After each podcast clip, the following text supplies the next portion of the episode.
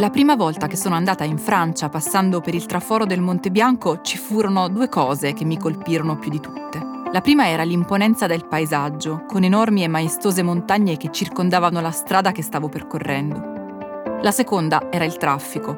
Per poter raggiungere il tunnel vero e proprio ho dovuto fare ore di fila, insieme a centinaia di altre auto e soprattutto insieme a tanti, tantissimi camion. Da quel mio primo viaggio in Francia sono passati molti anni, ma le cose non sono cambiate.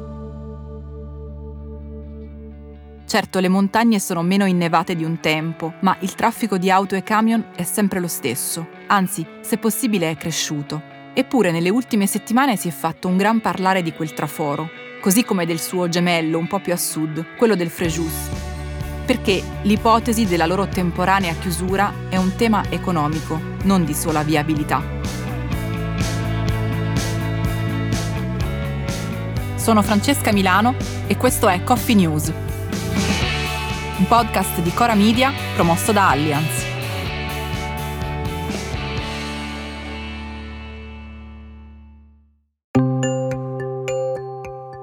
La Francia è il secondo partner commerciale dell'Italia. Per volumi e valore di scambio arriva subito dopo la Germania e subito prima degli Stati Uniti.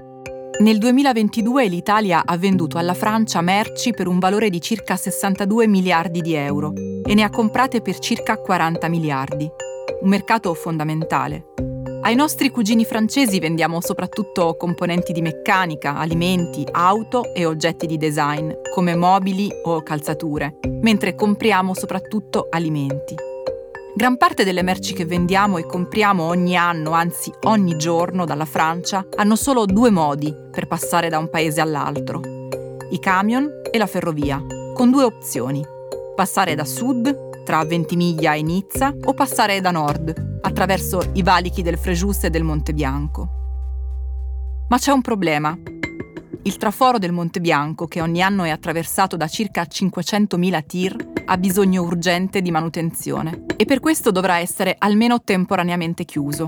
La prossima chiusura, per esempio, è programmata dal 16 ottobre e durerà nove settimane. Il traforo del Frejus invece di recente è stato bloccato da una frana che ne ha interrotto l'accessibilità richiedendo lavori che si prevede andranno avanti fino all'estate del 2024, impedendo il transito dei treni, sia quelli passeggeri sia quelli merci.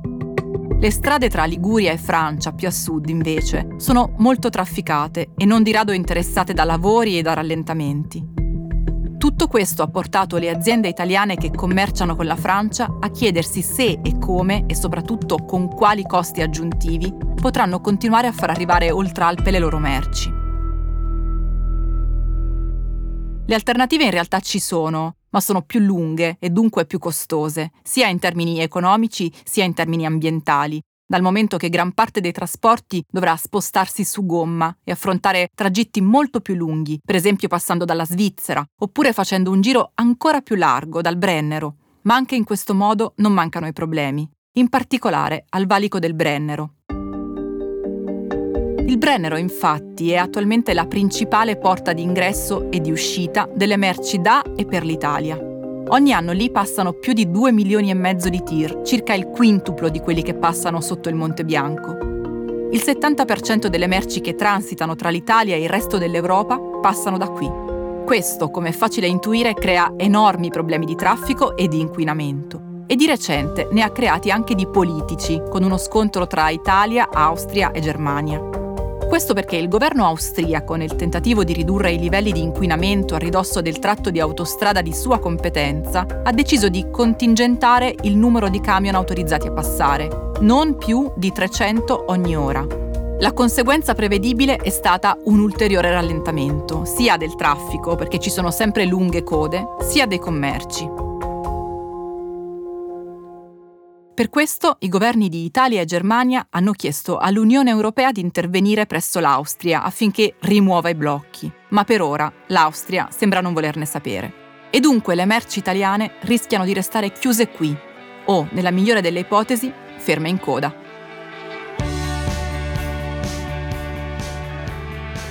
Coffee News è un podcast di Cora News prodotto da Cora Media e promosso da Allianz.